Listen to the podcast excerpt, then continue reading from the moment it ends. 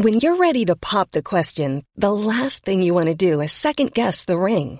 At Bluenile.com, you can design a one of a kind ring with the ease and convenience of shopping online. Choose your diamond and setting. When you find the one, you'll get it delivered right to your door. Go to Bluenile.com and use promo code LISTEN to get $50 off your purchase of $500 or more. That's code LISTEN at Bluenile.com for $50 off your purchase. Bluenile.com code LISTEN. Hey, I'm Ryan Reynolds. Recently, I asked Mint Mobile's legal team if big wireless companies are allowed to raise prices due to inflation. They said yes. And then when I asked if raising prices technically violates those onerous two year contracts, they said, What the f are you talking about, you insane Hollywood ass? F- So to recap, we're cutting the price of Mint Unlimited from $30 a month to just $15 a month. Give it a try at mintmobile.com slash switch. $45 upfront for three months plus taxes and fees. Promo for new customers for limited time. Unlimited more than 40 gigabytes per month. Slows. Full terms at mintmobile.com. The Michael Reade Show podcast. Tune in weekdays from 9 on LMFM. To contact us, email now michael at lmfm.ie. A very good morning to you. It's 9.15, Monday, July 15th. I'm Orla Carmody sitting in this morning for Michael Reade. Looking forward to your company between now and 11 o'clock. And you know, as always, we love to hear your views. You can text or WhatsApp on 086 1800 658 or you can phone us on 1850 715 958. Please do get in touch if you've anything to say. And it was a gorgeous weekend. I hope you got out and about and made the most of it. Maybe you got to the beach and had one of those glorious days that memories are made of. Later in the programme, we'll be hearing about some bylaw changes that might affect the way you use the beach in the future. We'll also be hearing about the Meath County Development Plan, a need for greater community involvement in County Louth and the potential for a coalition involvement for the Green Party and lots more to come on the programme. But first, up to 120,000 workers in the country are set to benefit from an increase next year in the national minimum wage by 30 cent an hour, bringing it up to 10 euro and 10 cent an hour. Now, that doesn't sound like very much, but it does break what the Taoiseach Leo Varadkar termed last week as the psychological barrier of the 10 euro an hour. It falls well short still, though, of the amount said to be the basic minimum living wage of 12.30 an hour. And joining us now to discuss this is Michael Taft of SIPTU. Good morning, Michael. Good morning. Now, obviously, a little is better than nothing, as they say, but it is still below where you'd like to see it. Yes, I mean the as you said, the living wage, which is uh, based on the what is the minimum essential living standard, uh, is about twenty five percent above the minimum wage. The minimum wage is a statutory. It's by, in other words, it's set by law uh, that that's the minimum that employers can pay, and it's based on an estimate of what the economy's capacity uh, to pay. In other words, if they look at sectors like, especially the hospitality and the wholesale retail, where you know over 50% of those on uh, minimum wage work, and they make an assessment as to whether what, what is the capacity of those sectors and other sectors can pay without the loss of jobs. So there's a huge gap uh, that we need to over time uh, uh, close because I think everybody would agree that if you're out working uh, eight hours a day, 40 hours a week, uh, you should at least take home enough money uh, that will provide you with a, a, minimum living standard. Now, when we say, as you say, the basic living wage as opposed to the basic minimum wage, and the minimum wage is that statutory obligation, as you've said, but it doesn't even take into account young people who are even uh, under the basic minimum wage. You can get away with paying them as little as six eighty six an hour. I often think that's very unfair if they do the same work in that shop or restaurant that somebody over eighteen is doing. That's correct. Um, uh, to just let uh, uh, listeners know, if you are uh, under the age of uh, uh, 18, you paid 686. If you are 18 years old, you're paid a little bit higher. If you're 19 years old, you're paid a little bit higher still. It's only when you reach the age of 20 that you get the full minimum wage, which, for instance, is 980. And as you say, uh, what difference does it make whether you're 19 or 20 if you're doing the same work? Uh, whether that's in, you know, whether you're working at a cash register, whether you're serving people in a, restaurant, or you might be working in a secretarial or clerical type uh, of occupation. Uh, there's a number of countries that have statutory minimum wages but there's there are minimum wages for everybody who works. Uh, they don't have these uh, gradations of you know for those for young people. And do you think it's a cop out to allow young people be paid less for doing the same work? Well, I don't know if it's a cop out. I just think it's very unfair. The reasoning behind it is, uh, as I as I understand, the reasoning behind it is that uh, uh, this is allowing people. It doesn't want to uh, incentivize young people to stay in work rather than to go on to higher education. But, you know, there's never really been any assessment of whether that has an impact. I'm not sure that an extra euro an hour uh, uh, would mean that a young person who wanted to go on to higher education says, oh, well, no, I'm making a euro an hour more, I, I won't. I don't think that's the motivation. So it's hard to uh, understand why there are these uh, low rate, lower rates uh, as you say, sub rates of minimum wage for young people. Now, the Low Pay Commission, it makes its recommendations every year in July, and then the decision is made by government, and then it is Im- impacted in the budget in October. So, will we see this increase definitely coming in? And is there any capacity for even a, a greater increase, or has that been agreed? No, I mean the it, it, the government will uh, uh, introduce it. Uh, the the Low Pay Commission has been making recommendations since 2015 and the government just uh, adopts it. And in fact, as you say, the Taoiseach has said, uh, has referenced the breaking of the what he calls the psychological barrier of 10 euros. So the government will adopt that, and it's unlikely, highly unlikely, that there'll be any move uh, uh in the Dáil to uh, try to push that higher. It's it's pretty much a fait accompli when the Low Pay Commission recommends it because don't forget the Low Pay Commission is made up of representatives of employers and employees, and of course they have uh, uh, expert advice from academics. So it's seen as a a, a, a figure that is achieved by consensus. And as we said earlier, at least it is something and it is a move in the, in the right direction. Tell me about the uh, technical group that you work with within SIPTU. You I know you're a researcher and a member of the Living Wage technical group. What kind of work do you do and what, what, what are you recommending going forward?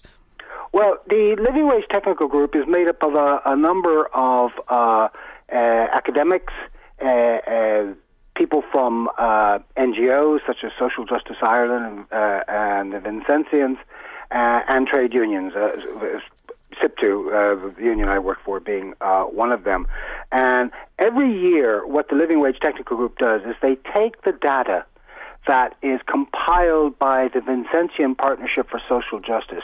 They are the ones that compile what exactly is the level of expenditure that's needed uh, to have this minimum essential living standard. And they price over 2,000 goods and services throughout the country.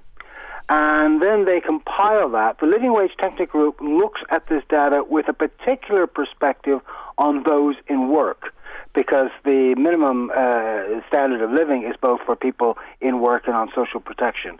So we look at the, the data, look at trends, especially, for instance, in housing, because that's that that changes quite significantly. Most items don't change from year to year, not in any significant way because we're in a low inflation period. Housing, of course, is different. I mean, that's that's just rising dramatically. And then on that basis, we calculate what a living wage should be. And you have uh, calculated that at twelve thirty. We now know that the basic minimum wage is going to rise to ten ten an hour. That leaves a gap of two euro twenty per hour in what you estimate it's necessary yes. to live on. Finally, what is the impact on those people on that lower wage of that gap? Well, I mean, quite simply, uh, uh, they uh, they don't have, they ha- cannot achieve an essential living standard. Uh, you will find uh, people, for instance, in Dublin, 50% of the living wage goes on housing. Uh, so people are paying rents but having to make sacrifices in other areas. So they're having to make sacrifices on their food bill uh, uh, or, or uh, you know uh, uh, personal personal care products, a number of other items. So what happens with people in that gap, and that's a substantial number of people. Can you give a figure or an estimate? Well, unfortunately, we don't have a direct estimate for um, uh, people on for the living wage. What we do have an estimate for is the low pay threshold, which is probably around the living wage, and there's nearly 400,000 people below the low pay threshold. So if you consider that there's 137,000 on the minimum wage, uh, uh, there's probably another 208, 270,000 that's in that gap. And essentially, what it means is that uh, for them to, uh, uh, you know, to exist from day to day, they have to make sacrifices in their living standards. A and lot no of a lot of struggling going on in there in the squeezed middle, as they say. Michael Taft, thank you very much for joining us today. SIPTU researcher and member of the Living Wage Technical Group, and that's something obviously we'll be hearing more about in the future. Now, there's been a minor drop in the annual cost of running a car for the average family, but don't go planning that extra holiday just yet. It's only by about 100 euro. It still costs 10,593 euro a year to run a car, according to the AA. And while a 7% drop in insurance costs might be welcome, the battle in insurance prices is far from over. And joining us now to discuss it is uh, Barry Aldworth from the AA. Good morning, Barry. Good morning, Orla. How are you? I'm good, thank you. Barry, how are these figures calculated, first of all? Uh, so it's a it's a it's a, a, holistic calculation that we carry out based on a number of factors. We take into account everything from your typical insurance premium, the effect of inflation on that, even the depreciation of your car. So when you drive it off the lot from when you first bought it, it's going to start to lose value. Even we calculate the interest that you could have earned if you'd left the money that you spend on your car sitting in your bank account, your garaging, your parking cost, your motor tax, your NCT, everything that goes into your car to keep it running. We we incorporate that into these calculations. And then when you when you take a step back, I think when people first hear this figure of just over ten and a half thousand euro, they might be a bit surprised by it. But when you take a step back and consider everything that goes into keeping your car on the road, it does add up very quickly. Well, if you heard the tail end of our last interview there, you'll have heard about what we were calling there the squeezed middle people who are on um, maybe higher than the basic minimum wage, but actually still quite low paid and struggling 400,000. And you just wonder how can people possibly afford to run a car at 10,500 a, a year? It's an awful lot, isn't it? It's an awful lot, and I think some people will find themselves coming in under that cost. Some people will find themselves coming in over that average. But again, it does come back to, I suppose, a broader debate around particularly tra- public transport options for rural Ireland. So there's a lot of people out there, if they're living outside of a city or they're working outside of a city, the only option they have at the moment to get to and from work is the private car. Now, if you look at built up city areas, we, we can see that where you provide people with alternatives to the private car, they're more than willing to use them. But the problem is if you don't provide people with the alternative, they're forced to rely on their car and then they find themselves paying sums that realistically I think a lot of families out there would prefer to be spending on other things. Now, we've also um, touched on the drop in insurance prices, a 7% drop you've calculated. But anecdotally, that wouldn't be the case. I mean, if you're to listen to any of your friends, family, neighbours, they will all tell you my insurance keeps going up and up. Yeah, so again, it's it's a CSO figure. So the CSO tracks insurance prices on a monthly basis and a yearly basis as part of their consumer price index, and they've reported this decrease of seven percent year on year. But again, a, that's only an average. It's not going to apply to everyone. And B, it probably only applies to your mainstream risk. So if you have a driver history that deviates anywhere from the normal, you're probably thinking a 7% drop, I wish. So, for example, you're a young driver, you've had a claim in the past, or you're a returning immigrant. Those that cohort, uh, they are still being hit very hard. And again, even when we talk about a 7% drop, you have to put that in the context of the increases that people would have seen from 2015 onwards, which far outstrip a 7% drop within the last 12 months. What kind of a cost are we looking at now for a young driver getting started? Um, what would be the average? Do you know that figure? What would the average insurance be now for your average 21 year old young person starting out?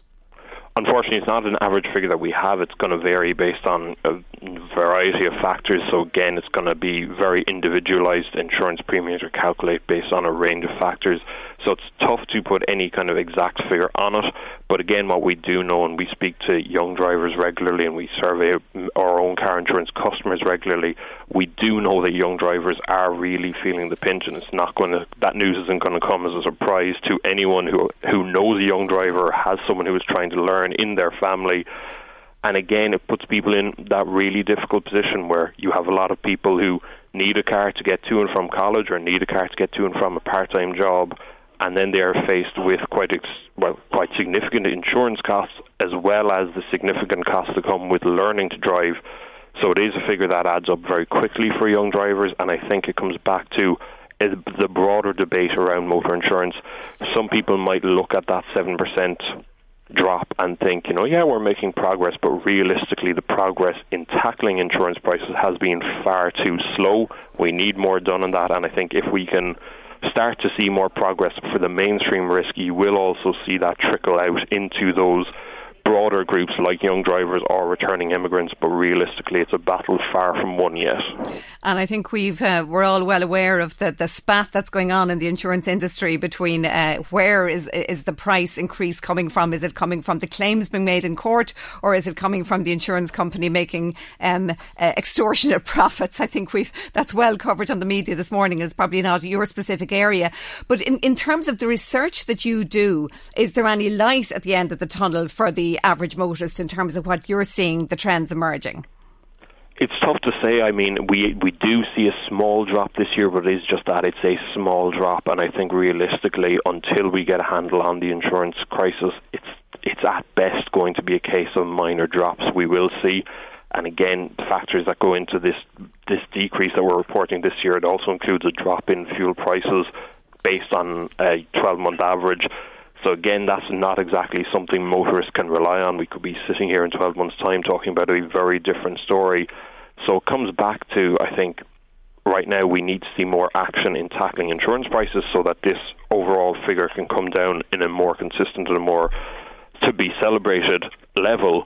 But I think realistically, we also would urge governments to start spending the revenue that they get from these motorists a bit more wisely. So if you look at our at the average cost of a litre of fuel, about 60% of that is made up of taxation. You also have other taxes that are that are imposed on motorists. I think we now know that look, government isn't going to lower the tax on fuel anytime soon, if ever. But what they can do is start investing that money a bit more wisely, provide people with alternatives to the private car. And I think if they do that, by and large, people will choose to use them. I don't think anyone has a has a love of sitting in rough, rush hour traffic in the morning. I don't think anyone really wants to be spending ten and a half grand on their car when an alternative may suit them better. So, indeed. May, Indeed, and well said there, uh, Barry Aldworth from AA. Thank you for joining us this morning. Who wants to sit in long hours in their car if you can possibly help it? Coming up next on the programme are beaches here in East Eastmeath and how we use them. Uh, we'll take a break. Michael, Michael Reade on LMFM. Now, the beaches of Eastmeath, Laytown, Bettystown, and Mornington are in the news again this week with the proposed changes to the foreshore bylaws, which may mean restrictions imposed on users. That's you and me, folks, after the lovely weekend. So, if you were walking your dog on the beach, enjoying it, or parking your car with the family and having that picnic, or indeed riding a horse, you need to know how the restrictions will affect you. And here to tell us more is Councillor Sharon Tolan. Good morning, Sharon. Good Thank morning, you for Orla. joining us.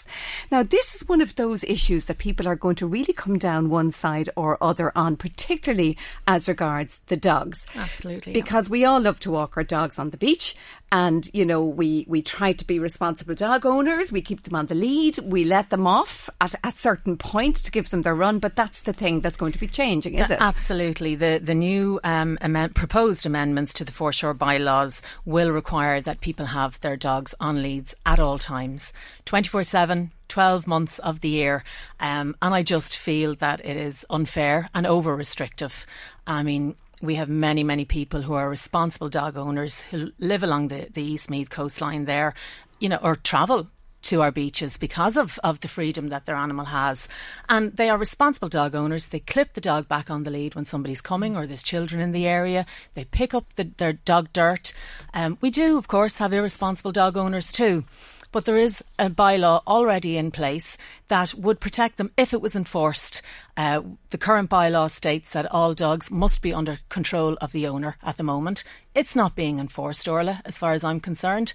And if that was enforced, the responsible dog owners would be allowed to have their dogs off the lead and clip them back on when required. And do you believe the way that is worded, under the control of the owner, mm-hmm. is open to the owner to be an adult and look after their dog in the correct way? Well, if you have an animal that you know you have control over that have a have a good response to your recall, you know that they will come back when called. Um, when somebody approaches, I often clip my little one down. She's only a chihuahua, but by God, she can run a big dog away. Mm. Uh, but I will clip her back on if I see children in the area. Um, quite often, children will want to pet my dog because she's quite cute and small. Um, and so I allow them, I teach them, I show them how to do it from the front, you know, and, and gently. Um, and I think it's about, uh, you know, educating dog owners uh, to be responsible.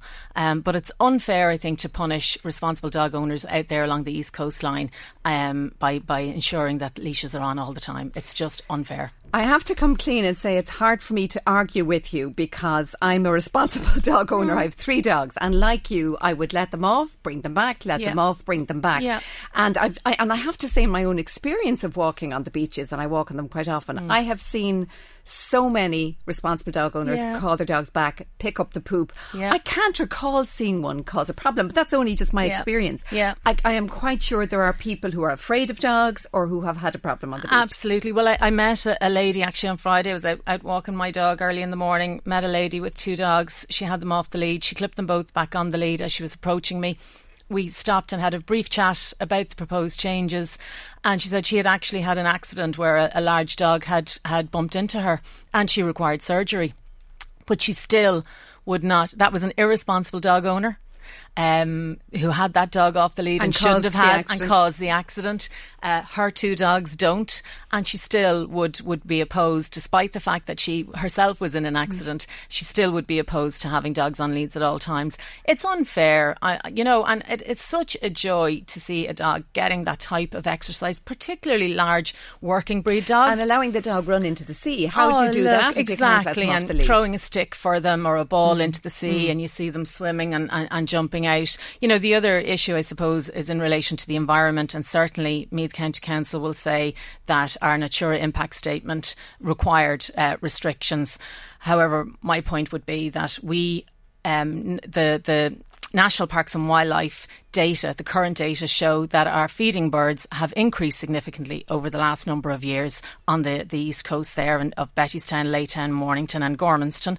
Um, so the current bylaws, you know, are, are not causing an what issue. What stage is it at, and when is this vote happening? Or, or well, uh, I would imagine it will either be at the September meeting or the October meeting. It all depends. I'm waiting this morning to find out if they advertised in the new newspapers um, today. And what is the divide like in the council at the moment I, on estimate? It's, it's very difficult to know because we've lots of new colleagues. Um, I'm certainly missing Emer Ferguson. Would have been been been another beach lover, Supporter, a dog walker yeah. uh, uh, out there as well. So I am calling on the public to get involved, make your submissions, contact your local councillor. All 40 of us will have to vote on and this. let them know which and way let them know which way. But at the end of the day, if we do this, what we will do is we will drive people who are responsible dog owners into the dunes, which is worse for the environment. It's worse for the birds Absolutely. because people will walk their dog up there. It's not it's not enforceable. Orla is, Speaking is the bottom of driving line. into the dunes, there's two other aspects to the changes, and one is the use of horses on the beach. Now, it has always been the case that horses have to be off the beach before 11, 11 o'clock. Exactly. But there's now some issue of not allowing horses go through the dunes, and how yeah. can they get onto the beach if they don't go through the dunes exactly. there at, at, Mornington? At Mornington. And, and the other issue I want to talk oh, to yeah. is par- about parking. Yeah. So talk to me about the horses first. Well, yeah, they're, they're, they're um, part of the proposed amendments as well are to restrict horses, not allow them at all through the dunes at Mornington to access the beach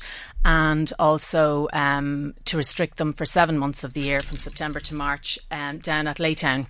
Which is a big, big issue for people. Um, again, we have a number of stables in the Julianstown big area. racing industry, big racing races, industry, and you know a fantastic record nationally for training and breeding horses in this county. Um, so it's going to be a big issue. And again, I would say if we look at the data there, we look at the National Parks and Wildlife uh, reports, our birding, our birds are increasing along the coastline, so the horses are not causing an issue. You know, And in fact, there's a wider path from the car park in Mornington through to the beach, which is Yeah. specifically used by And most horses. exactly. And you will see the race horses and the sport horse owners taking Using that track. responsibly using the track. They don't go through the yeah, dunes. exactly. I mean, we we currently this morning uh, have an encampment out there um, of people camping, um, lighting fires. That's all illegal. That's part of our current foreshore bylaws.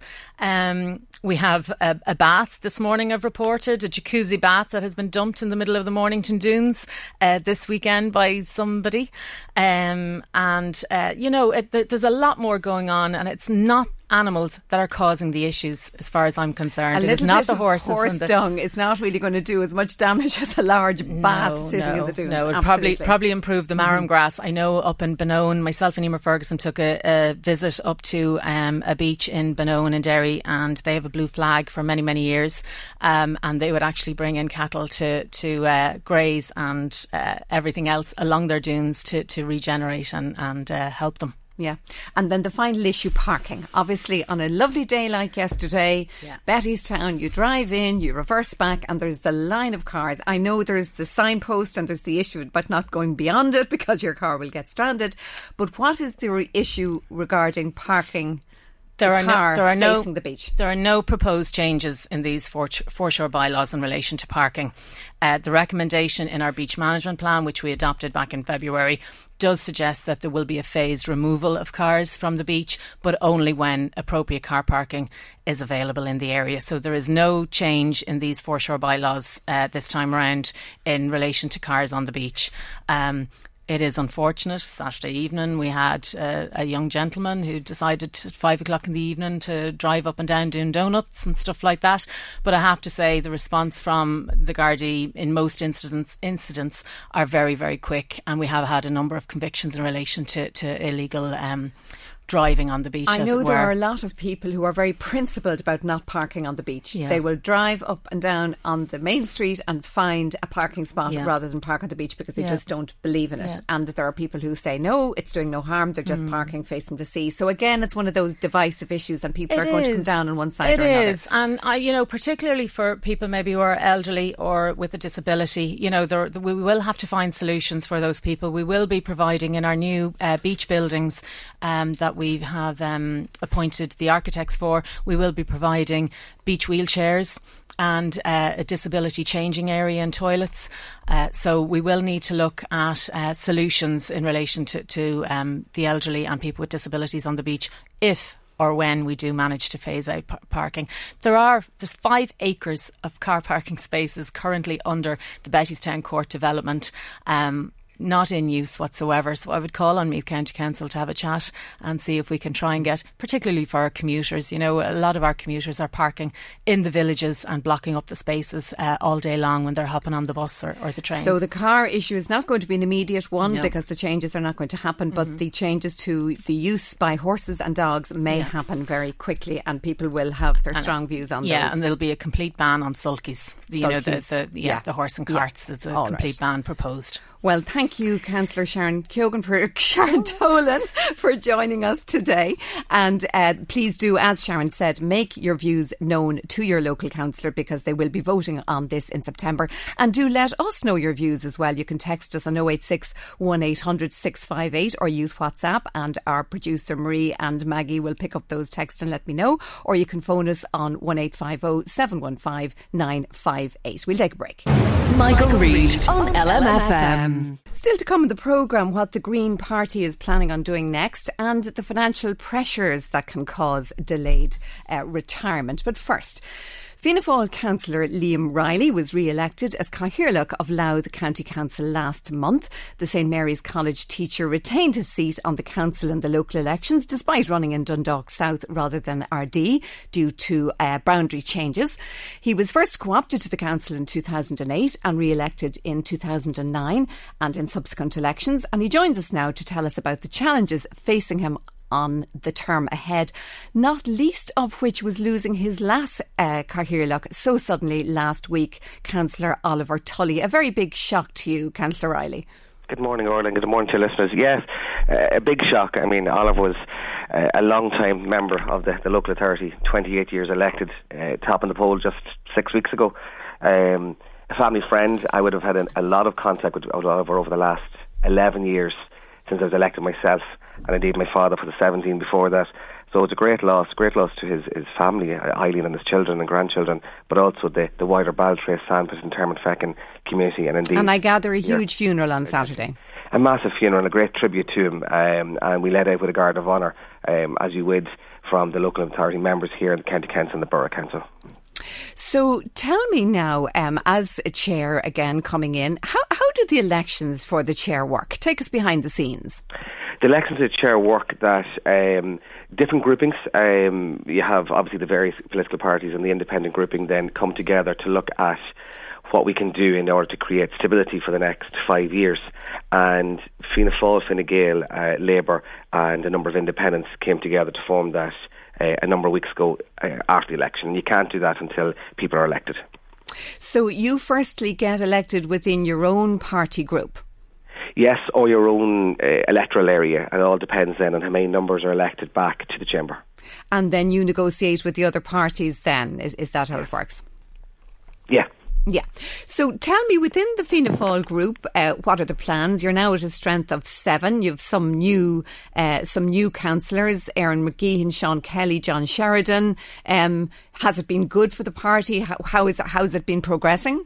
Yeah, it's great for the party. We're quite a, a young party. Uh, James Byrne was elected there. The three you mentioned, plus James Byrne, were all first time elected to the uh, to the local authority. Myself and Emma Coffey were returned. Um, and Conor Keelan was returned as well. So there's seven of us all together. Um, probably, I think, maybe the oldest as well. Um, I'm the, the longest serving, and I've only done 11 years. So it's quite a young and dynamic group. Um, and we're going to work hard for the next five years to create a, a better environment uh, for the for the people who elected us over the next five years, where possible. And is there a mentoring system now, for example, with new um, councillors coming on board like that? I'm sure there, there must be such a steep learning curve. It must be such a minefield. Do those of you who are more seasoned, do you reach out to them? Do you mentor them? Do you try to help them along the way? Yeah, we, we meet on a, on a monthly basis before the meeting as well. We go through the agenda, uh, and that's one part of it. And then we have a, WhatsApp group which we keep in contact. If anything comes up that others may not be aware of, we will discuss that as well and make sure that that the four new members, particularly because I was that soldier at one time, uh, get to understand the process. And, and, when you've done a year in the council, everything becomes then kind of more normalised. You've seen things once before. Um, and it just doesn't work within the party. The likes of the late Oliver Tully would have done that for me as well as a seasoned councillor. He gives you support, regardless of political affiliation or geographical area. You give support to each other because we're all working for the betterment of the county. Now, you've said one of the key things you want to work on is increased community involvement. What exactly does that mean? What does that look like? Yeah, uh, Louth has a strong tradition of volunteerism. Um, the Fleadh, I suppose, uh, last year showed us that of how well we can work as a county. Um, the Louth Volunteer Centre as well, which one of the best ran and best and most active volunteer centres. So we're trying to encourage volunteerism. I'm a volunteer for the last 20, 30 years uh, my own local community. And I think if everybody was to step up to the mark and give five, ten minutes or an hour a week, local communities or our environment would be much better, better placed. Uh, what kind of things did you volunteer in yourself? Uh, Tidy Towns. I'm a Tidy Towns volunteer for the best part of 20, 20 years at this stage. So I'm a secretary of my own Dromiskin Tidy Towns and a, and a member of Louth Tidy Towns together. So I go out, do my letter picks, do the work sessions, weeding, watering plants, and fundraising. Uh, basically, to just to improve my own local community, and I would be a, an active member of St Paul for the past 20 years as well, give or take, um, just to give back something to the community.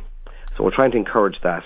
Um, I'm going to volunteer for the Fleadh this year, if all possible, as well, um, so that basically we can give something back to the local community.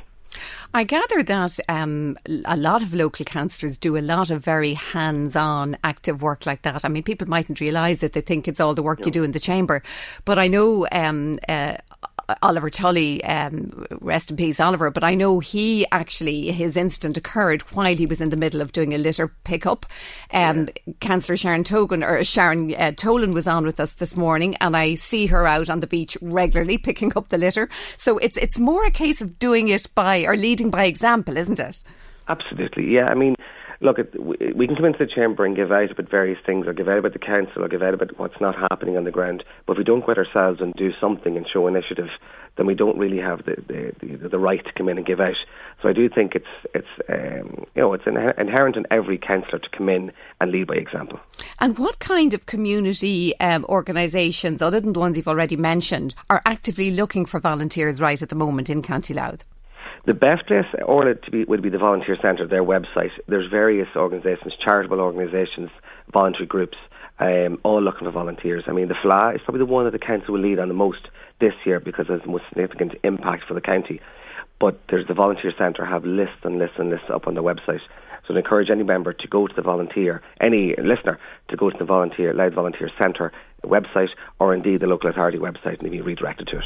And do you recommend that people get involved in something that they're already interested in, like as something obviously called you to the Tidy Towns initially. It was something yeah. obviously that you were concerned yeah. about the environment or something like that.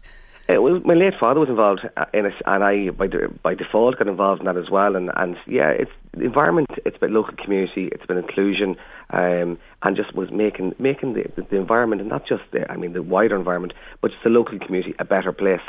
Uh, like people wouldn't realise it, but I suppose in my own local parish, we would raise in excess of ten thousand a year uh, and, and spend it again on the local community just to make it pretty and inviting for those who are visiting or vi- living there as well.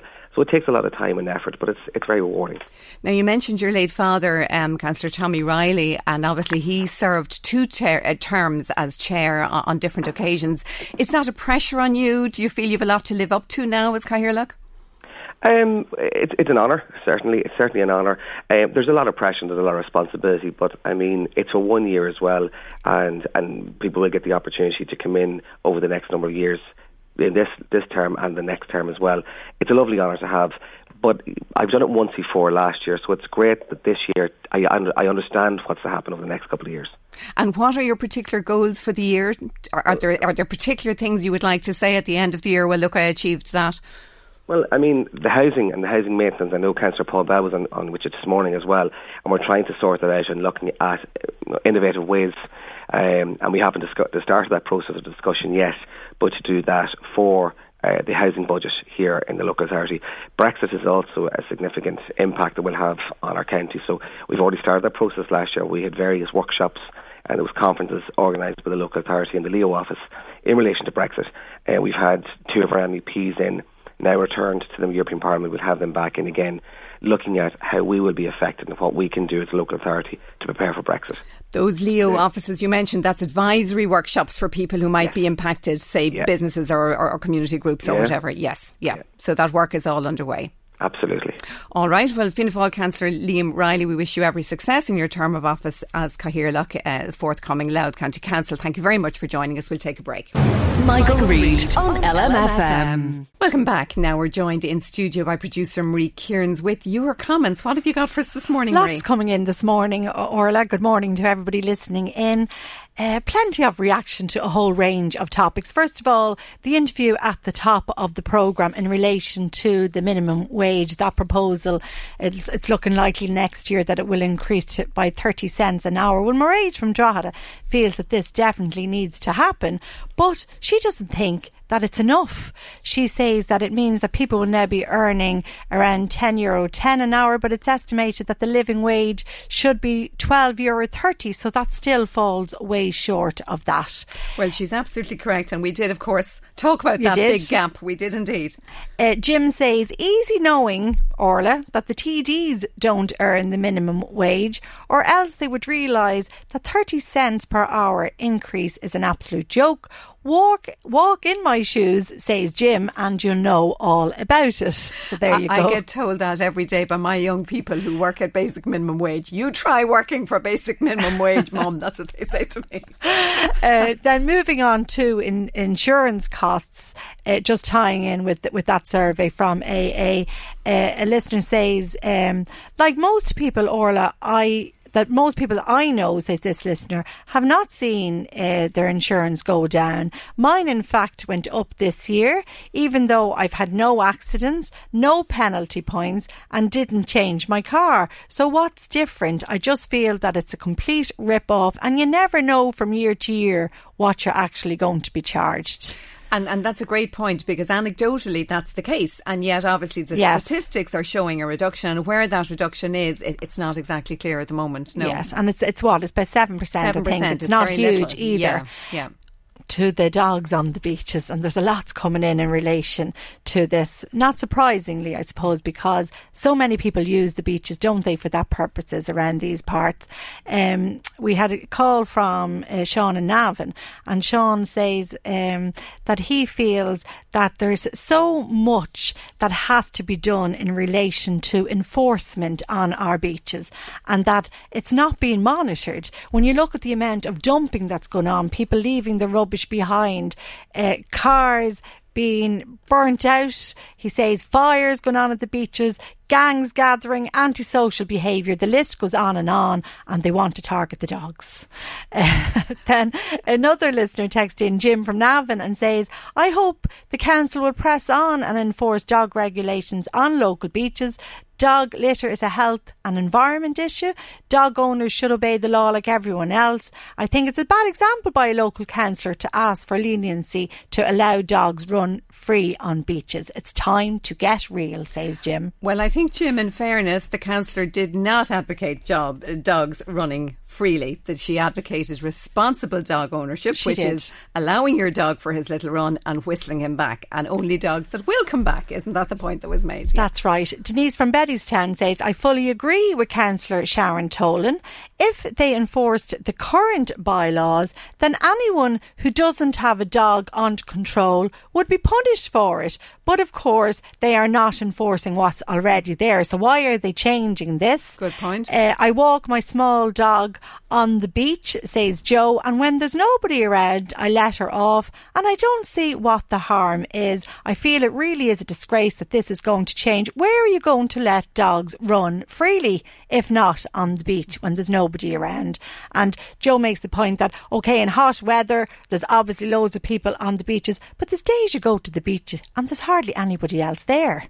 And most dog owners only let their dogs off on those occasions. I, I think you're right. There's plenty of days when the dog, the, beach is quite empty. It's Yes. quite empty. You could be the only person or half a dozen people walking up and down. So, Yes. I mean, that's that, that is a, a fair point. Jane says, unfortunately, Orla, you're always going to have a few people who spoil it for everyone else. I was out walking on the beach last year. A Doberman came towards us with no sign of the owner, was very aggressive. We got an awful shock. Trying to attack our dog, we have to lift the dog up. Honestly thought the dog was going to bite me, should have been muzzled. And of course, when the owner did come along, wasn't a bit apologetic. And that's what makes it, ruins it for everybody mm, else. Mm. And they're the kind of instances that we will hear about, and they, of course, are the ones that are going to cause problems. Yes, the problem. yes. Yeah. Deirdre in Kells was a victim herself of a dog bite, ended up having to have surgery. So perhaps it comes as no surprise that Deirdre doesn't believe that dogs should be allowed off their leash at any times.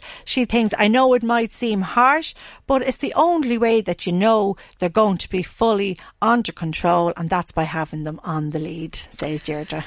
Well, we're going to hear lots more about this one, We the are. dogs on the beach, because it is divisive. And you, if you're a dog owner, you're going to be on one side of the divide, and if you're not, you're going to be on the other side. Isn't that just it? That's it. James says, why not get rid of the cars off the beach altogether? I feel they are ruining the beach. The poor dogs aren't doing any harm, but the cars are a real big issue. I feel it's not safe to let children run around when you have cars taking off and arriving. It's just not as safe as other beaches. I wonder, does he mean all cars, or does he mean the cars doing the donuts, as we heard earlier? It's that time of the year. Your vacation is coming up. You can already hear the beach waves, feel the warm breeze, relax, and think about work. You really, really want it all to work out while you're away. Monday.com gives you and the team that peace of mind. When all work is on one platform and everyone's in sync, things just flow wherever you are. Tap the banner to go to Monday.com. There's never been a faster or easier way to start your weight loss journey than with PlushCare. PlushCare accepts most insurance plans and gives you online access to board-certified physicians who can prescribe FDA-approved weight loss medications like Wegovy and Zepbound for those who qualify. Take charge of your health and speak with a board-certified physician about a weight loss plan that's right for you. Get started today at plushcare.com slash weight loss. That's plushcare.com slash weight loss. plushcare.com slash weight loss. Many of us have those stubborn pounds that seem impossible to lose, no matter how good we eat or how hard we work out. My solution is PlushCare. PlushCare is a leading telehealth provider with doctors who are there for you day and night to partner with you in your weight loss journey. They can prescribe FDA-approved weight loss medications like Wegovy and Zepbound for those who qualify. Plus, they accept most insurance plans. To get started, visit plushcare.com slash weight loss. That's plushcare.com slash weight loss. Uh, the car is quietly parked, but then, as he's saying, they're driving. And yeah, no, I, I think he Yeah, meant just cars, yeah. the manoeuvres, not Yeah. necessarily being fast, but just that, you know, if you go to a beach where there's no cars, you kind of let, can let your children run and make sandcastles and run to the water and bring up the water, you know, do all their little things. But when there are cars kind of pulling off and arriving, and as you say, reversing, you just can't relax the same way. absolutely. Yes. Yeah, yeah. Uh, Peter from Drogheda says, listening to the discussion about beaches, I know uh, all dogs in public places should be on a lead and certain breeds of dogs should be muzzled. And I haven't heard a thing about that yet, about the dogs that should be, you know, muzzled. I used to have a dog myself and I often brought the dog to the beach and I saw dogs being savaged by bigger dogs who should have had their muzzles on, and this is a huge problem. And again, nothing is being enforced in that area. Just hold that thought, Maria. We'll probably come back to it because I'm sure we'll have loads more comments on that one. But just want to move on to uh, concerns growing about financial pressure will lead people to delay their retirement. Research shows that only 32% of people would like to continue working beyond the age of 66. But as we know, pension changes mean that state support won't be accessed until the age of 67 from 2021 and rising to 68 after 2028. Now, it could be argued that we're healthier longer these days, but that's that's an issue. We're being joined now by uh, the CEO of Alone, Sean Moynihan. Good morning, Sean. Good morning. What has this research told us about what people want in their retirement years? Well, I tell you, I suppose this research reaffirms government's own statistics, right, which shows actually a lower number of people uh, not not wa- wanting to work on around 25%. So somewhere in there is the truth of what the situation is. I suppose for a lot of people is the concern is is that because we're concerned about paying for pensions, what we're doing is is raising the pension age for everybody, and there's no element of choice in it, and there's no element of giving people enough time to have planned for these changes. So obviously the retirement age was 65 and Yeah. I mean some people like that as you say some people don't. I think very famously last year um, one of the RTE reporters David Davin-Power had to take his retirement at 65 and he famously went to the papers and said he did not want to retire. So obviously it doesn't suit everybody but at the same point, the point you're making, I think, with your research is that uh, this causes people to have to work longer if they don't choose to do so, or if they have a health issue or whatever.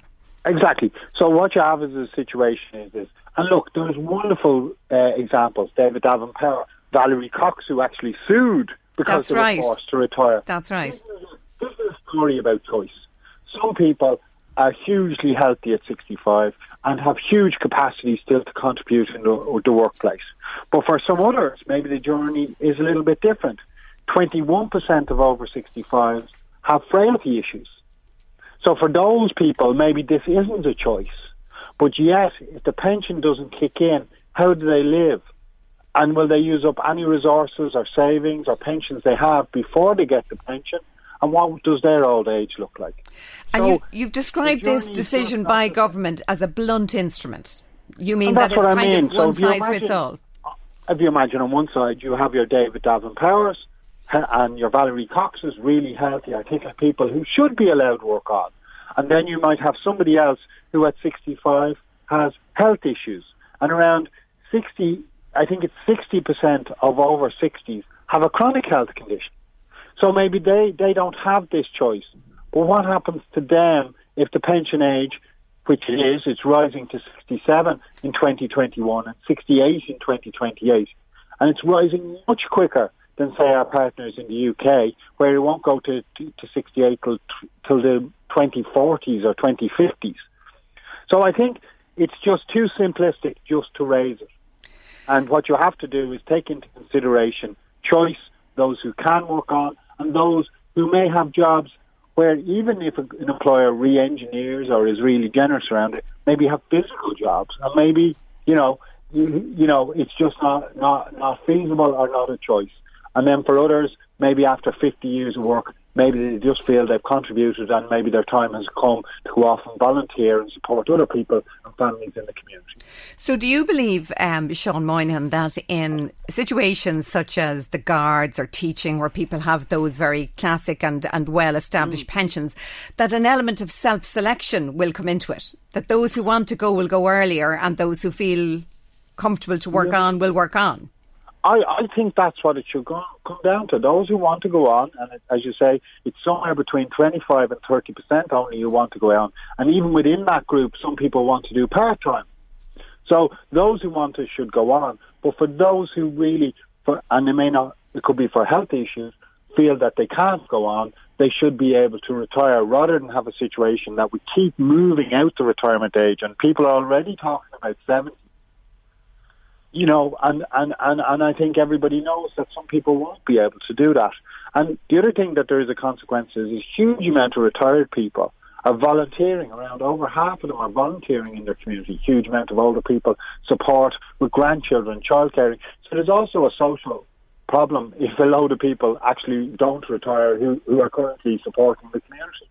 Um, you touch on volunteering there, which we discussed earlier in the programme and the need for it, and also, as you say, childcare. And it's a huge factor nowadays because childcare is so so expensive that grandchildren or grandchildren are minded by their grandparents in an awful lot of instances just to keep the whole family show on the road.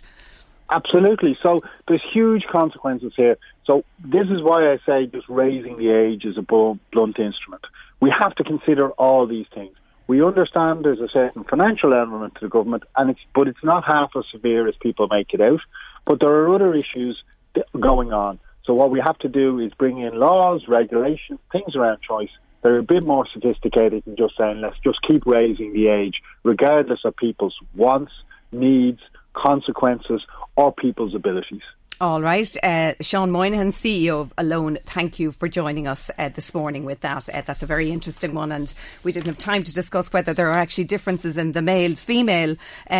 Uh, will or, or, or desire to work on, and, and that would be an interesting conversation to have another day. Back to you, uh, Marie Kearns here in studio with yes, more I'm comments. Going, then I'm going to finish off with one comment that came in towards the end of last week, Orla, because I thought it was a very valid point. We've covered on this show on numerous occasions complaints from people about able-bodied uh, car users who park in disabled spaces. But we got a phone call in from Kira from Bellewstown in County Meath who says that her mum has a disability that's not obvious to see. So it's not obvious. If you see her physically, it wouldn't be obvious.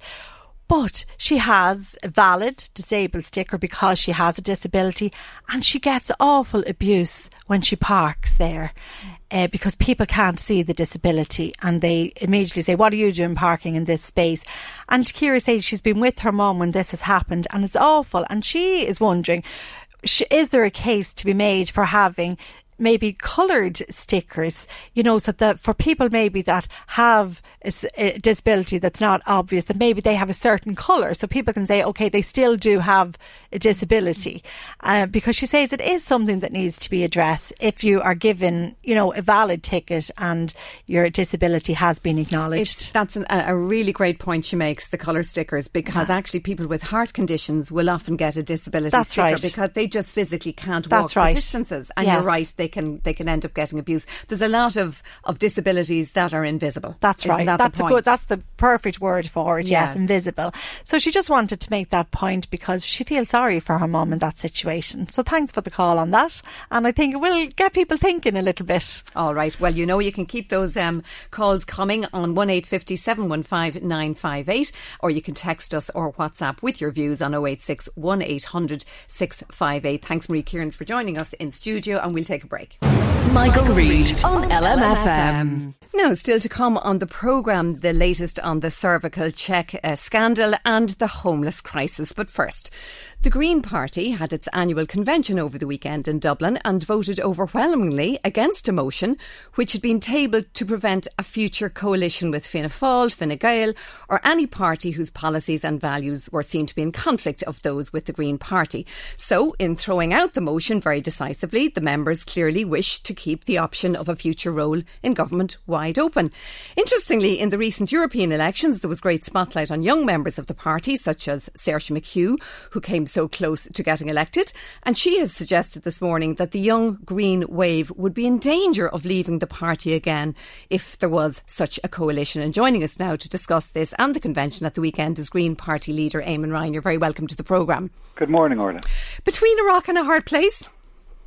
It's always that way in politics. If it was easy, you know, if if if we all had a um, a, a, hold on wisdom where we were inflatably right, it would God it'd be very easy. But no, it, there's always difficult choices, um, and including that, where you know whether you whether you might. Well, firstly, it's up to the electorate. I mean, to be honest, you can debate all you like whether oh, would we go into government or not. Well, you're first and foremost that's the Irish people decide that, and uh, and you won't be anywhere near answering the question if if you don't uh, deserve a vote. So and unless so, you're given that option by the vote. Yeah, yeah. So, but if that does happen, then uh, yes, I think what our members said this weekend is is we should be open to talking to everyone, and and I respect the alternative view. Like there is, you know, kind of, it's not as if you've, as I said, you, you you've a complete monopoly on wisdom. But um, I think what I said when I when I stood up to, to to talk on that motion was I think the scale of the change we need to make is so great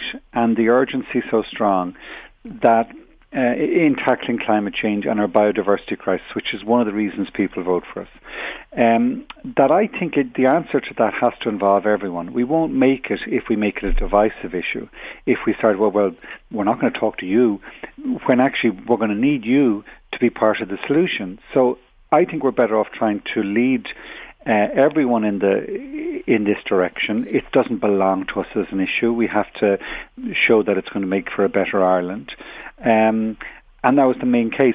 The last person who spoke again on the side of uh, looking at talking to everyone was our chairman, Roderick O'Gorman. And he said something very simple but was quite strong. He says he didn't join the Green Party just to play it safe because and he said like it would be lovely in some ways. You kind of you kind of oh uh, Lord was it Saint Augustine's uh, uh, premise Lord, Lord make me virtuous but not quite yet. Not and quite you know, yet, words, exactly. I'm willing exactly. to do something but but I'll hold off for a while. But people voted said, for you because they trusted you to do something about climate change. And we saw that little upswing there as I mentioned Saoirse McHugh and other young people they want you to do something about climate change. There's no doubt about that. But would a coalition be actually breaking that trust well, I think that's first and foremost up to the Irish people because you know they decide who who their representatives are. And I think it's only after that that you can sit down. And, and I suppose I, I, I like living in the constitutional democratic republic we are in. I like the fact that we have a very rep. I mean, it's very different to Britain, where you know you could have a majority in the House of Commons with only less than you know a third of the vote or less, which will probably happen after the next election there. Whereas in our case, the Parliament, the Dáil, is very representative of the people by by numbers. In terms of each party is reasonably representative of the number of votes that they got. So to a certain extent, um, it, it is tend, it is bringing us more towards coalition arrangements. We're becoming more like those northern European countries, the likes of the Dutch and the Danes and all those Scandinavians. They have built up this coalition, a tradition of coalition over the years, and I think so are we now. And I think it actually it's not easy. Um, it requires it, maybe it's a slower process. You don't have as decisive government, you know, where the government has has a clear majority and, and just pushes through its its agenda. It there is in, in a coalition government, and, and I was saying this on Saturday. You have this thing called collective cabinet responsibility, and that's important. You you have to work together as a team. You don't just run away to the media every day leaking stories and kind of for, for your own benefit. But the other flip side of that coin is you also, if if you accept collective responsibility, you also have collective cabinet authority.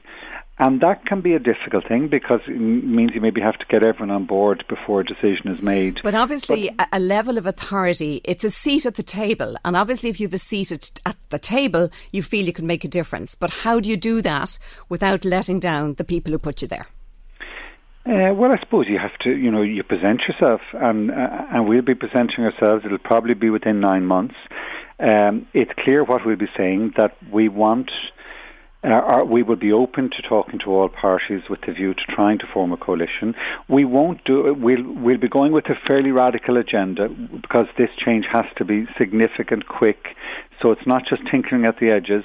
It's not just business as usual with a few little bits added on. And it is it very is. much in the zeitgeist at the moment. You're in the right place at is. the right time because it is very topical. But coalition hasn't been good to you before. Well, I mean, we were in coalition last time, and it's the only time we were in. It was in a very difficult time. I mean, we, we went into coalition when there was a banking bubble and a, and a house price bubble, which was going to blow up no matter what, no matter who was in government. Uh, I'll be honest, in that experience, it was very difficult, and the Irish people, it was a very difficult time for for everyone in the country. But I think we showed one thing: we didn't run away. We worked collectively as a team we got agreement. We kept going back to our democratic principles in terms of getting our party to kind of check and see this is what we're doing.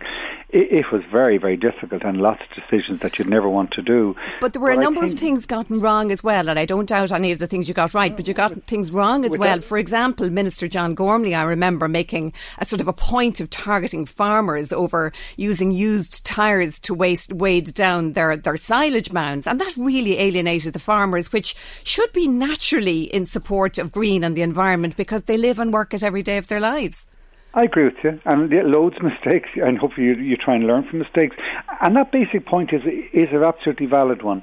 I think actually we need to turn around this narrative about gr- greens versus rural farmers because actually I think we're going to be allies in the coming years as we tackle this issue. Logically, you should be on the same side. When you we think should. of the work being done by programs like Origin Green, and the farmers have embraced that so comprehensively. Oh no, indeed. And one of the proj- one of the ideas I was putting out, and it was funny. It was I was um, talking to uh, Michael Fitzmaurice the other day about this, who we wouldn't be necessarily seen as kind of on a similar track, but we agreed on this there was a project we were saying we should do, which is an environmental improvement scheme where you would go to every single Irish family farm, 120,000 farms, and you say, okay, to each of those farms, we want you to plant an acre of native woodland in the corners of those fields that you can't easily get at tractor machinery or other machinery anyway. And if we did that, it would it would plant it would mean the planting of 120 million trees. It would have a significant effect in terms of storing carbon. It would provide shelter for our animals. It would provide a home for wildlife, and it would provide an income, a small income, but uh, rather than it just going to big industrial monoculture. Would you see it as a funded program? Yes, it would go to every farm and you would have a much more attractive landscape and natural environment out of it. So it's those sort of very practical very beneficial environmentally, but also beneficial in rural Ireland. That's the way forward. And, I suppose, particularly at a time with Brexit threatening the future of the Irish family farm, with Mercosur doing the same, and more importantly, that with the current model being advanced by Fine Gael, which is kind of very good for big industrial farmers, but not for the smaller family farm. I think actually it's time for change, and I think we should be at the centre of that helping Irish farming become a viable future where young people go into it rather than being seen well hopefully the farmers will listen to you. Finally you've you had some success with 49 councillors and two MEPs what kind of success will you predict in the forthcoming election in terms of seats won? What I've been saying we want is, is at least six at least six seats. And for that's the for, target Yeah, for for three reasons. With six, if you cover two ministers or three ministers each, you cover the whole of government. Secondly, it means roughly one in twenty Irish people are voting for you, so you've got a base. But thirdly, with six seats in the past, we've had two seats at cabinet, and you need that to be able to work effectively, in my mind. So at least six and let's see what happens. It's up to the Irish electorate from here on in. All right, Green Party leader Eamon Ryan, uh, thank you for joining us today, and hopefully the Green Wave, the young Green Wave, will stay with you and won't uh, take a hike if there's too much talk of a coalition. So, moving on, um, is the cervical check screening programme fit for purpose? This is the question being posed again this morning following the news of a computer glitch, which meant that the women at the centre of the programme were left out of the information loop yet again. Screening results were either delayed or not issued to up to 800 women and their GPs because of an IT issue at a US laboratory. There are mixed reports this morning as to when the HSE was actually informed of the issue. One paper saying it was as early as last February, another saying that the HSE CEO Paul Reid only made was only made aware of the issue last week. And joining us now is People Before Profit TD Bríd Smith. Thank you for joining us this morning. This is the latest in a litany of errors and confusion. Is there any confidence in the programme left at this stage? Well, good morning to you, and uh, thanks for having me on. Um, look, the, I think the, the, the real problem with the programme and I've repeatedly said it, is that it has been outsourced to private laboratories and it's a public health function and an important public health function. And the decision to outsource it just 10 years ago has led, as we can see, to a litany of abuses and tragedies and um, failures and lies and misinformation to tens of thousands of women who must be very, very distressed about the outcome of the tests or, you know, not receiving the results of it. And, and at the end of the day, I think rather than just focusing on why did the HSE not do this and the HSE do that, I think we now need to focus on the heart of the problem, which is the fact that it is outsourced to private laboratories abroad, and say to the Minister that it's now he needs to make a commitment to the people of this country, to the Irish health system, that he's determined to repatriate the service, and he'll show that to us in evidence by working in a collaborative way to rebuild the programs that used to exist on a big way in our universities and colleges uh, to educate and train a cohort of people here that were able to deal with cytology testing. What would and be involved in, in repatriating the service? Um, it can't be that complicated, surely, to end one contract and start another. And we know there are local laboratories and universities, as you've said, who are well capable of doing this screening. I don't think we have enough capacity in this country, and the reason we don't have it is because we shut it down. We made hundreds and hundreds of trained cytologists and laboratory technicians redundant 10 years ago, or they were forced to move on to other work because the service was taken out of places like the Coombe um, and, the Rotunda. Maternity hospitals who used to carry out the service lost a huge cohort of trained technicians. Um, and so we don't have the capacity to deal with it fully now. But what I'm saying today is does the minister need more tragedies, more failures, more evidence that what should be happening is the repatriation of the service in full? So he needs to start now in collaboration with the rest of the cabinet and say identify the need for education and facilities and training so that we do have a cohort of people here and the necessary uh, laboratories opened here to deal with it through the public health system. Now, if this has health, to be if this has to be a phased repatriation, because as you've pointed out, we may not have the capacity at the moment, does that mean we're risking more of these kind of errors if this phasing back takes a number of years?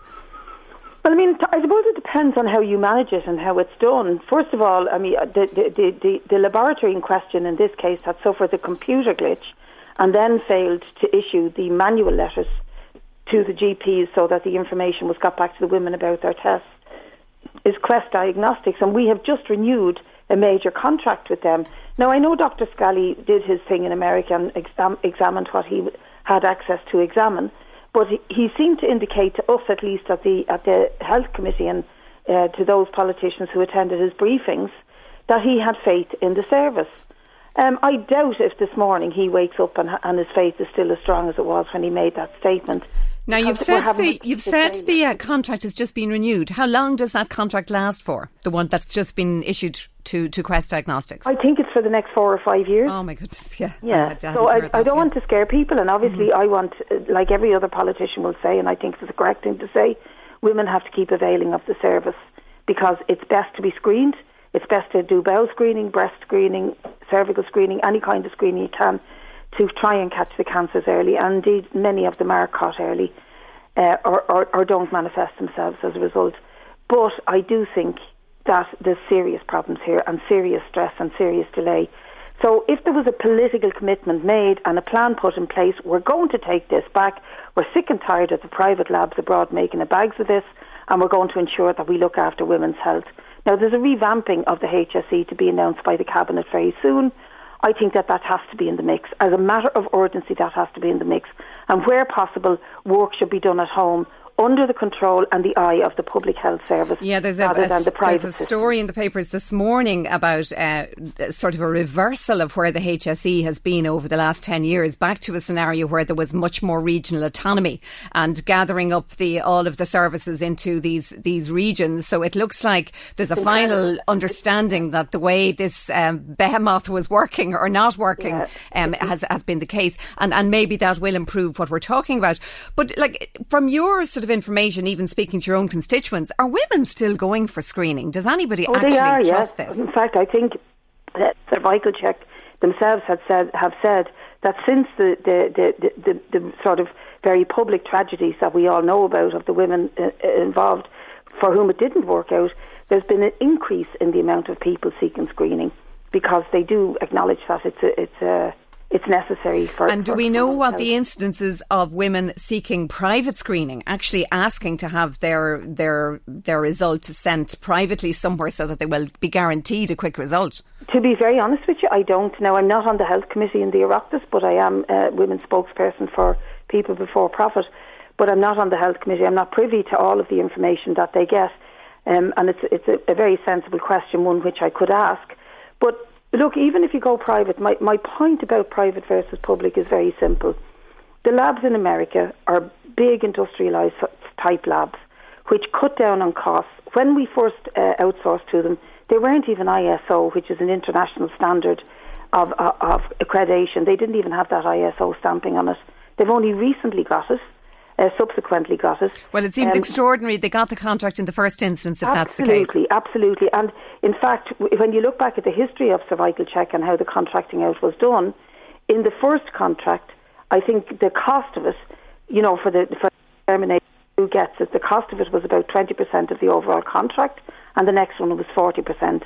In other words, that the government themselves were looking to cut costs. Yes.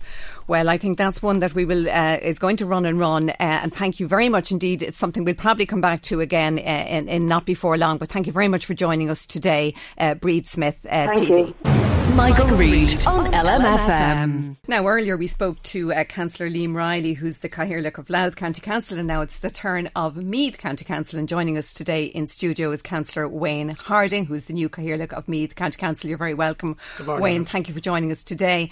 Now, I know that one of your hopes for the coming year is greater cooperation between the Laytown and Bettystown Municipal District and the Drogheda Municipal District, obviously for the good of the whole area. And I think we have to say there's been a historical kind of Louth versus Meath, and that has to end. We've to get around a table, isn't that the point? Absolutely, and, and you're right, it's not just uh, greater cooperation, there's an instruction from the National Planning Framework and dropping right down to each. Um, Dropping right down to each uh, development plan, right down to the Meath County development plan and a, and a local area plan for Drogheda.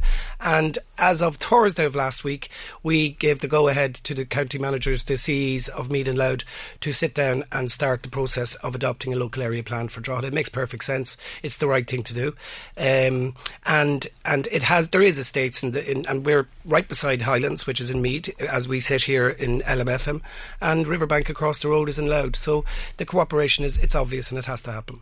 It's obviously been something that um, we, we've been so um, integrated and enmeshed in certain ways, and even with the, the coastline of East Meath, and, and you know, proximity is everything. And yet there was this kind of great barrier and Chinese walls on either side of the Leith Mountain. Historically, how was that allowed to happen? Uh, well, I mean, the, the, the town grew out um, t- t- across county boundaries, and it's as simple as that. I mean, you're talking about walls; they're invisible walls in the estates around. Half of it's in Meath and half it's in Louth, and they feel left behind. And this is an attempt to, to bring everything together to look at the town of Drogheda. And and we, we, we would support the, the city status that Anne McKenna has been has been and, and, and people like that. But to grow it and, and not have to worry about the boundaries, to grow Drogheda as, as best we can uh, with collaboration. And that's a directive that came down from the Boundaries Review. So we, we have to go and do it under this legislation. So, how does it work in, in practice? How does it work? Well, excuse me. We'll move now. The, the Meath County Development Plan has just started the process. It will well, it will actually start in September. It'll take about a year and a half to uh, be fully adopted. So it'll be about September, October next year. And as part of that, there must be a local area plan which is directed by by government and central um, uh, central ministerial offices um, to adopt a local area plan jointly between Meath and Louth for Drogheda to move it forward. And that's that's really where we are at the moment. We're at the we're at the start of that process, and it's and it's it's going to go ahead. And who sits on this working group to make this happen? Well, the, the startup now. That's that's an interesting point you've made because um, they, there is legislation going through at the moment, but it has all as regards a, a joint urban committee, which would may, be made up of representatives from Laytown Bettystown and Drogheda. At the moment, that that is not passed. But what is passed is the National Planning Framework and the um, Regional uh, Spatial Strate- uh, Economic Strategy, the RSES. And then it drops down to the Meath County Development Plan. In all of those statutory bodies, there is an onus on, on Meath and Louth to come up with a local area plan to, jointly for Drogheda. So, do a number of councillors from each body sit on this committee and start the work? At the moment, there will be. At the moment, the, the CEs are the first people to meet. They're going to be meeting shortly and then councillors will meet. But as regards the statutory body, that's not set up yet, and the legislation is not there for it yet. So again, it's, it's just collaboration. So you don't really know what format it's going to have Abs- in, in the of nitty gritty detail. Not just yet. No. But presumably, the county managers, the county engineers, will sit on on the on these committees and and a number of representatives. Yes, and you'll get around the table. Yes, but there is an onus on us to, to, to create this local area plan in the legislation that it's already there. As regards that joint committee, this, the, the legislation is not in place yet. Will you get agreement when you get to that point, do you oh. believe? Or will there be an element of grabbing it for me and grabbing it for you? Well, I hope not. The old way of doing I, Yes, and I hope not. I think it's. I think we we need to work. Um, like if you look at it, um, nine, my child is leaving Slane School um, and coming into Drogheda in September. Nineteen of, of his classmates are going to St Oliver's next door to us as we speak. Like the people of Meath have always been coming to school, and I went to school in Drogheda. Um, I, I do understand what you're saying historically, you know, that's mine, and, and that, that can't happen anymore. The town is getting too big. The population growth is going to be massive, and we need to build proper structures in place to benefit everybody who uses the town of Drogheda.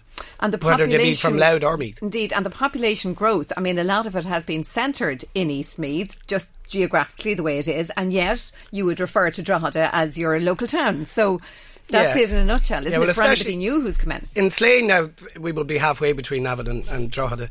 Um, but Duleek, Donore, all of those areas would, would their town is Drogheda. Yes. There's no question about that. And you are right about the explosion of growth in, in East Meath. That's true. And it goes right into Cope Cross and Grangeath and all those areas And there. back to Laytown and Bettystown. I mean, right out to Laytown and loops around to, yeah. to where we were sitting. And that's where huge uh, an amount of the most recent growth has been focused and centred. And those people are technically in East Meath, but Drogheda is their town. Yes. They get the train from Drogheda to Dublin if they're going to work or Dundalk yes. or wherever. Yeah. And, and the people the people of Drogheda who live in Meath would have an affili- affiliation with the town. But they're they're they're government offices or their, their local authority offices are in Navan. Yes. So, in terms of your year as Cathaoirleach, and it's only a year now under the new system, what, what would you hope to achieve in terms of this and other plans you would have for your own year? What, yeah, well, I, well, I think at the end of a year, put it this way: if you said I had a great year, what would that look like? Um, well, there's there's a couple of things. I, I, I, named four actually in, in my acceptance speech when, and I was delighted that my fellow councillors voted me in to be Cathaoirleach. I'm ten years there now, and I haven't had this privilege, and it is a privilege. And my kids are of a certain age now where they're, they're appreciating what it means. And my little fellow was doing tallies. But I don't know if that's good or bad. I'll ask for his forgiveness in future have, years. Have they worn the necklace yet? no, no, no. I, am not allowed. Not allowing them to do that. They have to earn it. No, I'm, I'm kidding. Um, but there, I've four kind of pillars. Obviously, I think uh, people will be sick listening to me talking about Slane bypass. And uh, that's something that is is progressing very well, and there's a lot of work going on in it, and that will come back to the table. And I want that to be as far on as possible. It won't be built by by the time I leave office, but I want the the, the plans in place that it's well progressed. But the safety measures have worked. I mean, I know the accidents on it have decreased, but obviously a bypass would be the the, yeah. The the, and it, look, it, it's inarguable that the safety measure, but the safety measures have come with a massive price on a village. Do you know, like it's it's incredible. Uh, structures put in place to calm down the traffic that passes through Slane every day. Do you know gantries, anti like you'd have anti. But if one life is saved, isn't it worth it? Oh yeah, absolutely. I'm not saying that, but but eh, you, there, it's very hard to go about your daily life. Every child in Slane Village must enter the N2 to get to their national school. Every single child mm. and every every parent that is bringing them. And they, they drive to school because they're afraid of letting them walk. Um, and anything can happen you know, at any stage. But you are, I can't argue that, that it has reduced the fatalities. But but daily life in Slane, it's, it's very tough. Like you're going across a 600 year old bridge. Parts of it is 600 years old, one way system on a national primary route. Do you know, you go to Galway and on a, on a national primary route and there's two dual carriageways either side. You go you go through Slane on a national primary route and you're going across a 600 year old bridge. It needs to be updated. And your other pillars in the town um, the, the, And I know you're, you you we're running out of time. Uh, the Boyne Greenway, and we have, um, it's going to the board now from Drogheda to, to the beach at Bettystown. But I would like to see it forwarded from the Battle of the Boyne site right into Slane and onto Navan. It's fabulous. It's such an amenity. It would be wonderful to see it extended. And we have gone down and met um, with the sea of uh, that was really well set up by our own sea, Jackie Maguire and or uh, Jackie Maguire and uh, the, her counterpart in Waterford. And what the Waterford Greenway has done has been extraordinary. But imagine that you could be walk, you could be walking, cycling, or taking a boat by a World Heritage Site. Fantastic. That's nowhere else in the country. Incredible. And and and, and I'll be quick now in relation to housing. We have a, we have a massive problem, and as that population grows, and it will grow, it's and and we've we've lost a bit of time because of the legislation that had to adopt the national planning framework. And I, I'm I'm really worried about how we'll keep up with the population growth and housing. It's it's a it's a ferocious problem that we need to tackle at a local level and build the houses quicker and faster and get them in there. Housing is a huge issue, and we're actually coming to it next on the programme. But in the meantime, can we wish you every success in your years, Cathaoirleach, and thank you very much for coming in to see us here today in LMFM, Councillor Wayne Harding. Oh, it was a complete pleasure. Thank you. Thank you. Michael, Reade on LMFM. So we said we'd talk about homelessness briefly, and today is the third anniversary of the government's Rebuilding Ireland plan, and the Simon community has marked the date with the release of some troubling figures. They say there is a 66% increase in the last two years in the number of adults living in emergency accommodation for longer than six months, and that the government must provide a major public housing programme to tackle the homeless crisis. And we heard a number of local representatives um, echo that uh, view this morning as well. We're joined now on the programme by Wayne Stanley of the Simon Community. Uh, good morning, Wayne. Good morning. Now, I don't want to get bogged down in all the statistics, and I know you have a lot of them. I want to try and get to the underlying story, but uh, which we all know about, of course, of the homelessness. But given the increase in homelessness since the Rebuilding Ireland launch, which is, I think, from 6,000, 6,500 people roughly in July 16 to 10,000 in May 2019, 10,200. Something's not working here, is it? Yeah, and that's what we've done. I mean, uh, what we uh, did in the context of kind of uh, looking at uh, rebuilding Ireland as we come up to the, the third anniversary. Um, we wanted to take a step back and look at okay, what's worked, what hasn't, and what can we do differently. Um, and I think we've we've had to accelerate that thinking because um, we know that with the spectre of Brexit in the background that the next budget is going to be a very tight budget, and that, that dreaded phrase, the, the fiscal space, is going to be very tight. And even if it's not tight, it, there'll be an element of caution. There'll be an element of having to keep money in reserve because none of us really know what the impact of Brexit will be. So yeah. that, in effect, will reduce the, the available funding, won't yeah. it? So what what we did was, and what we what we said previously, is that um, the government needs to keep going with the targets in rebuilding Ireland, but even there, there's some signs that they're maybe they're going to struggle to meet the current targets they have. But what can they do differently? So we wanted to look at what, in that context, what could they do differently. And so we set out two things that we think could have a, a significant impact, and two things that could be done. And, and they are. And those are, firstly, uh, as you just mentioned, the rollout of 20,000 affordable cost rental uh, accommodation. And what they can do is utilise the infrastructure that they've that, that, has been put in place under Rebuilding Ireland. So the Land Development Agency has been launched. Um, our view is that it's too focused on trying to balance the housing market and restructure it. What it actually needs to do is make a significant intervention. So what that is is 20,000 affordable cost rental accommodations. By the end of the year to have earmarked the 300 plus hectares of land that's needed to develop that many uh, accommodation, to have planned them, to be saying, okay, here's where we're going to be. Um, and then this can be funded using, uh, they've already in conversations with the European Investment Bank, there's the credit unions who are looking to invest, provide safe investments uh, for their funds as well so that so they can utilise uh, some of that infrastructure that's already there to help develop those. We might come back to that, but the yeah. second thing then and that the, you were suggesting, the yeah. second aspect of it is uh, in the context now where we have one person, one adult in 14 who's on the social housing waiting list is now in homeless emergency accommodation and that's based on the government's own figures. It doesn't include uh, hidden homelessness. It doesn't include uh, those who've been counted as, as own door accommodation. So it's it's a minimum of one in fourteen. Uh, what we're saying is one of the things that the last government did, which was really effective, was that they introduced an allocation to uh, those who were in homelessness of 50% of all social housing that was to be allocated would be allocated to those uh, individuals and families who are in homelessness. So what we're saying is, if we look at the growth in long-term homelessness, we need a, a strategy that's going to attack that. And the minister can, by executive order, say 50% must go to uh, those who are in long term. So that's prioritising those in in, in yes, long term exactly. um, uh, emergency yeah. accommodation. And that can yeah. be a, time limited intervention while we get this the cost rental and, and those initiatives up and running. Uh, the government still has great faith in, in rebuilding Ireland. So if it is going to work, what we're doing for now is we're going to time limit it attack on long-term homelessness, and let's start getting those numbers down. And that's now, the kind both of, of those measures for. you've described sound very practical, very reasonable. As you say, there could be funding there for them, but the machinery just seems to turn so slowly. Why do we not see change happening more effectively when there's so much will for it to be done? Yeah, I mean that is a conversation that I have been having for a couple of years now around different agencies, uh, both both state and NGO is that everyone agrees that we need more public housing, but it just doesn't seem to be happening. So, what are the blocks? I think part of it is, and what I think this uh, initiative would answer, is that one of the things that the state has been doing is looking at mechanisms to try and get developers to develop more. So they've been trying to make it cheaper, trying to uh, look at providing um, help to buy schemes, low cost loans to help people to you know increase the amount of money that they can get to purchase a home, which will encourage builders to build because there'll be a market there. Um, those kind of things um, are you know uh, we don't object to people. Home ownership is a good thing. We're not we're not we don't object to home ownership, but it's not the best option or even the optimal option for everybody.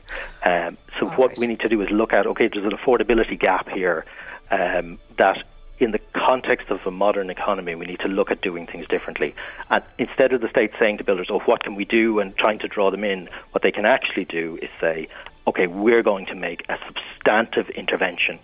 And then what will happen around that is uh, the uh, economic side of it is what will happen around it is it, it, will cause um, those kind of agencies to innovate and do more. All right, Wayne Stanley, a lot of creative thinking going on. Hopefully, we will actually see some action and we'll see some of those measures you've outlined so well um, actually come into effect in the not too distant future. Wayne Stanley from the uh, Simon community, thank you for joining us today on that issue on homelessness. And that's something obviously we'll be coming back to again and again.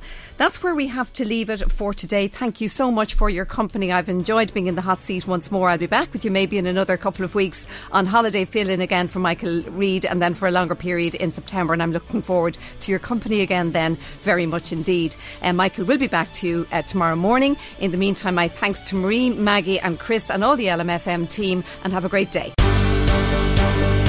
The Michael Reade Show podcast. Tune in weekdays from 9 on LMFM. To contact us, email now michael at lmfm.ie.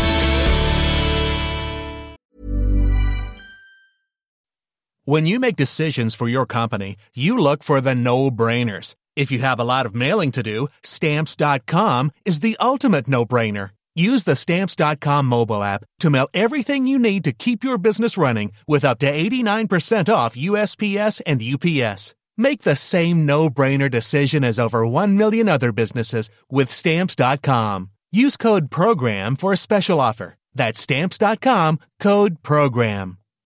When you need mealtime inspiration, it's worth shopping Kroger, where you'll find over 30,000 mouth-watering choices that excite your inner foodie. And no matter what tasty choice you make, you'll enjoy our everyday low prices, plus extra ways to save, like digital coupons worth over $600 each week. You can also save up to $1 off per gallon at the pump with fuel points. More savings and more inspiring flavors make shopping Kroger worth it every time. Kroger, fresh for everyone. Fuel restrictions apply.